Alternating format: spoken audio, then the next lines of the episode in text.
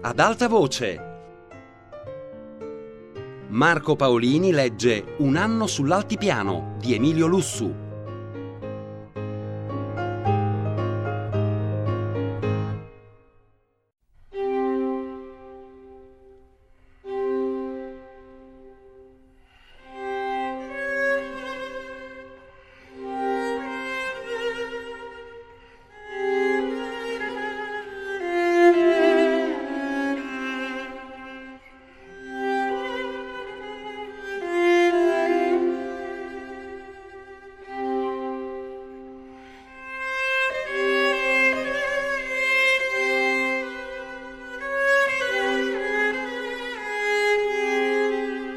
Linea di resistenza nemica s'andava sempre più definendo. Le pattuglie che noi mandavamo innanzi non incontravano pattuglie nemiche. Le fucilate partivano da una linea continua che facevano supporre una trincea già pronta. Avevamo intravisto in più punti reticolati. Noi non ci spingemmo più avanti. La brigata occupava già le posizioni più avanzate di tutto il corpo d'armata. La giornata passò calma il generale Leone preparava un assalto notturno. Verso imbrunire ci fu comunicato di essere pronti. Rientrate le pattuglie ci preparammo all'assalto, barili di cognac. Arrivavano in tempo sui muli. Distribuimmo razioni ai soldati.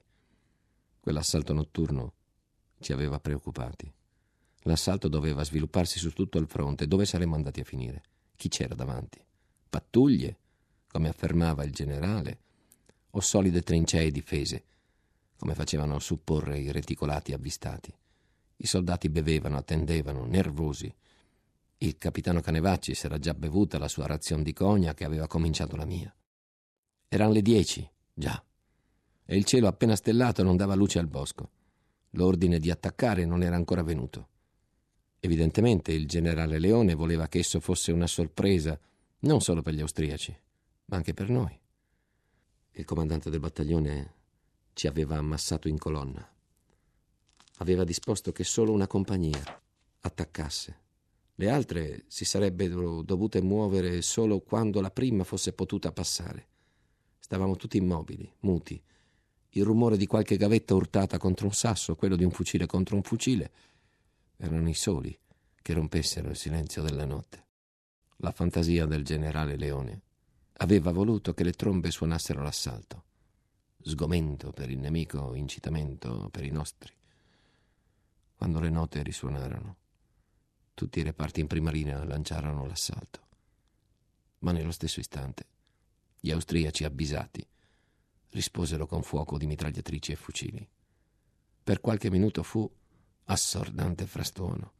Le trombe continuavano a squillare le linee nemiche a sparare. I razzi di fronte a noi si levavano a centinaia, senza interruzione, un dopo l'altro. Scoprivano le nostre ondate. Le nostre compagnie, accolte da raffiche, falciate, furono ributtate indietro senza mai poter arrivare neppure alle linee del nemico. Il disordine era grande. Il trasporto dei feriti aumentava la confusione. La sorpresa e l'assalto erano falliti, ma le trombe continuavano a squillare. Sembrava che il generale Leone fosse deciso a conquistare le posizioni a squilli di tromba. Solo qualche ora dopo, quando la calma era subentrata al frastuono, sapemmo che il generale era soddisfatto. Aveva solo voluto obbligare il nemico a segnalare le sue posizioni, ma per questo sarebbero bastate delle ricognizioni coordinate di qualche pattuglia. Ma il generale Leone disprezzava i mezzucci ordinari. Il nostro inseguimento era finito. Il nemico era trincerato, definitivamente fermato. Non c'erano più dubbi. Ripiegando da Montefior, gli austriaci avevano accorciato di 20 chilometri le linee e abolito il pericolo di un accerchiamento. Dall'offensiva erano passati alla difensiva. Ora una fase nuova cominciava, fase di battaglie di massa sostenute d'artiglieria. Questo avrebbe richiesto più tempo e forse avremmo avuto anche riposo un po' di riposo. Così pensavamo noi, ma non il generale Leone. L'assalto notturno gli aveva offerto l'ispirazione per un grande assalto all'indomani. Il giorno dopo I battaglioni della brigata si spostarono a sinistra sotto Casara Zebio. La brigata doveva attaccare con quattro battaglioni, lasciandone due soli, di riserva. Il mio doveva attaccare all'estrema destra dello schieramento. Per l'azione non avevamo che fucili. La scarsa dote di bombe a mano l'avevamo già finita a Montefior.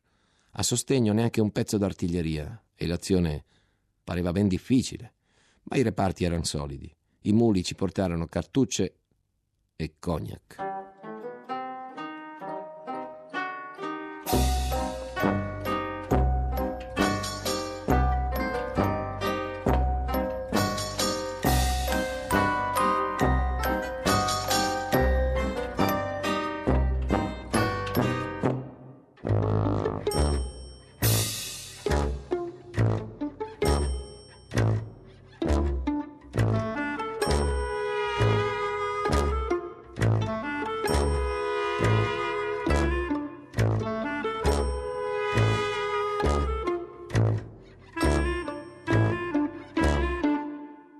L'assalto cominciò dal mio battaglione alle 5 del pomeriggio. Uscimmo con tutti i reparti in un'ondata unica. Fummo avvistati. Il nemico ci tenne fino al primo momento sotto il suo tiro. Ho un confuso ricordo di quelle ore. Dal punto di partenza alle linee nemiche non c'erano più che un centinaio di metri, cespugli bassi, alberi radi, sassi, rocce. L'ordine era non fermarsi. Noi di corsa percorremmo quello spazio in un impeto il capitano Canevacci, in testa, cadde tra i primi. Una palla l'aveva colpito al petto. Cadde in testa alla nona anche il suo comandante, il solo capitano rimasto al battaglione. Una mitraglia gli falciò le gambe, ma l'assalto andava avanti. Irruento. Il tiro nemico non poteva investirci tutti perché correvamo e le rocce, per quanto basse, raccoglievano gran parte dei colpi. Il terreno rimase dietro di noi in un istante seminato di morti e di feriti, ma il battaglione arrivò lo stesso alle posizioni nemiche.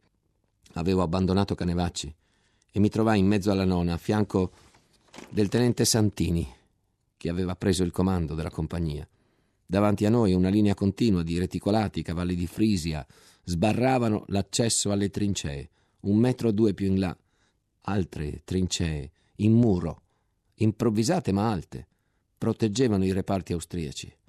Addosso ai reticolati noi aprimmo il fuoco.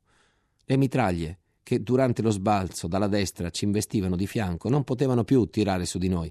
Battevano il terreno dietro, ma quanto più noi eravamo andati avanti, tanto più ci eravamo sottratti al loro tiro. Continuavano a sparare, ma nel vuoto. Davanti, a pochi metri, solo una mitragliatrice tirava su di noi. Santini vi concentrò il fuoco di quelli che aveva intorno e la ridusse al silenzio. Dalla sinistra, però, a un centinaio di metri, un'altra mitraglia ci colpiva d'infilata in pieno. Se avesse continuato a sparare ci avrebbe distrutti.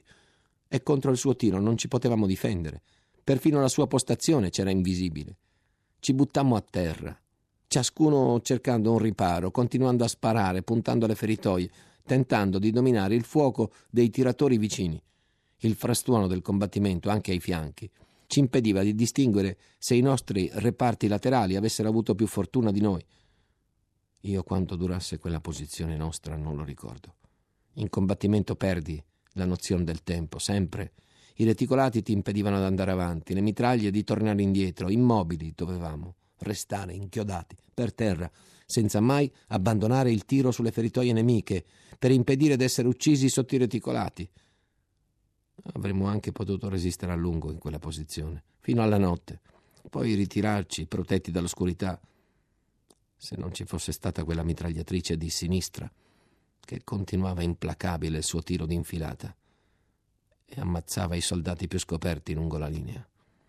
Se si fosse avuta la possibilità di mandare indietro qualcuno e informare il battaglione, forse si sarebbe potuto controbattere la mitragliatrice.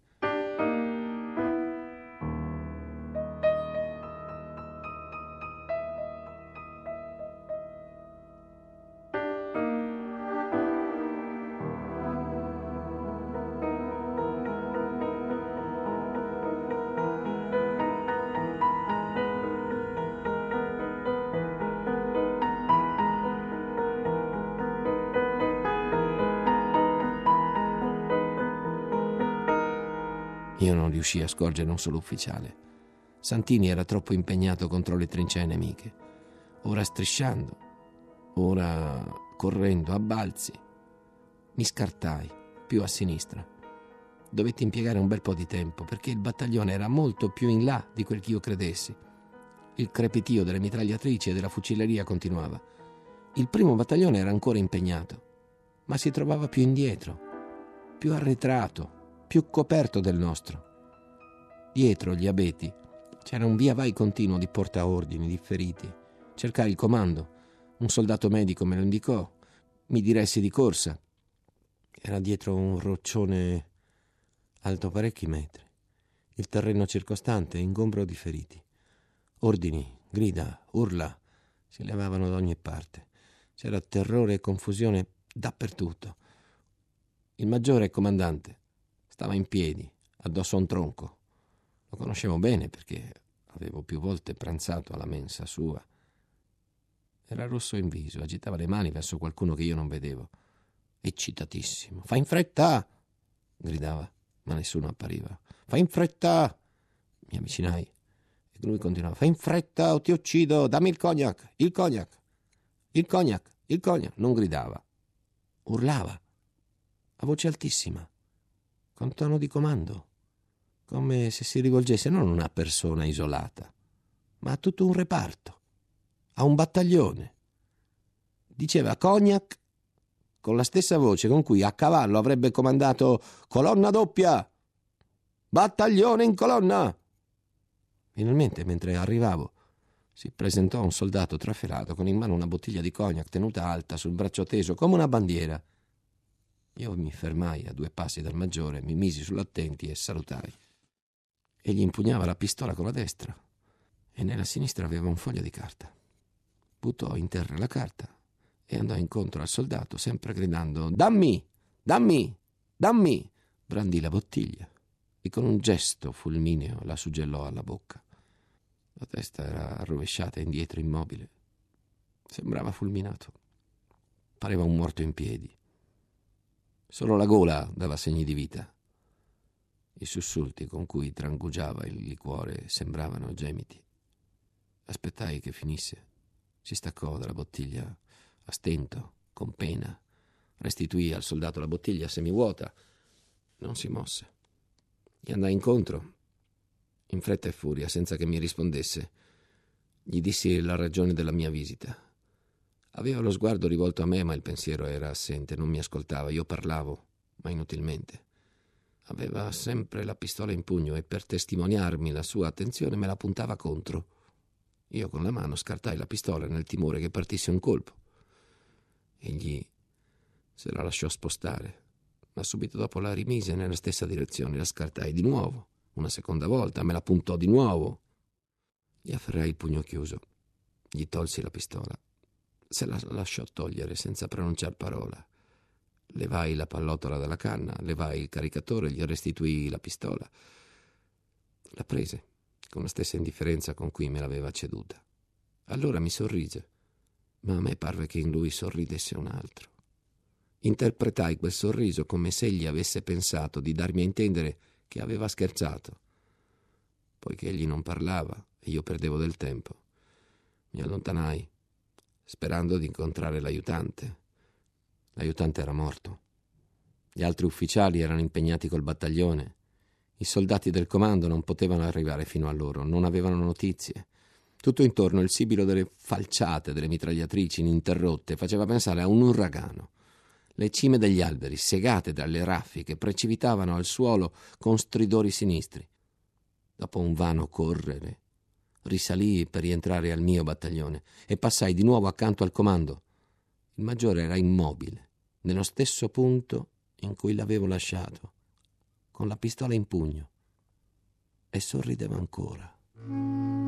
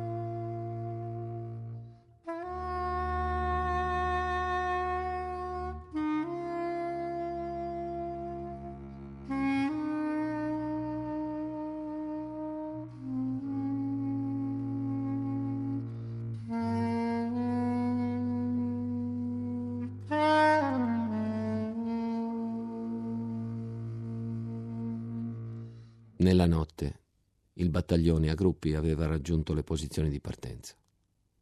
Avevamo perduto tutti gli ufficiali. Solamente Santini e io rientrammo incolumi. Anche Ottolenghi era vivo. Aveva ricevuto l'ordine di restare indietro con le mitragliatrici e non era uscito all'assalto. Le compagnie erano state dimezzate. Per tutta la notte andammo avanti a ritirare i feriti, i morti, e quando, finito l'appello dei presenti, Santini e io ci scambiammo qualche parola, facevo uno sforzo per non buttarci uno nelle braccia dell'altro. La guerra di posizione ricominciava. I sogni di manovra, vittoria fulminea svanivano. Toccava cominciare da capo come prima, come sul Carso. Seguirono alcuni giorni di calma. I reparti si dovevano ricostituire. Ogni giorno arrivavano complementi di ufficiali e di soldati. Pian piano si dimenticavano i morti, ci si affrattellava tra veterani e nuovi arrivati.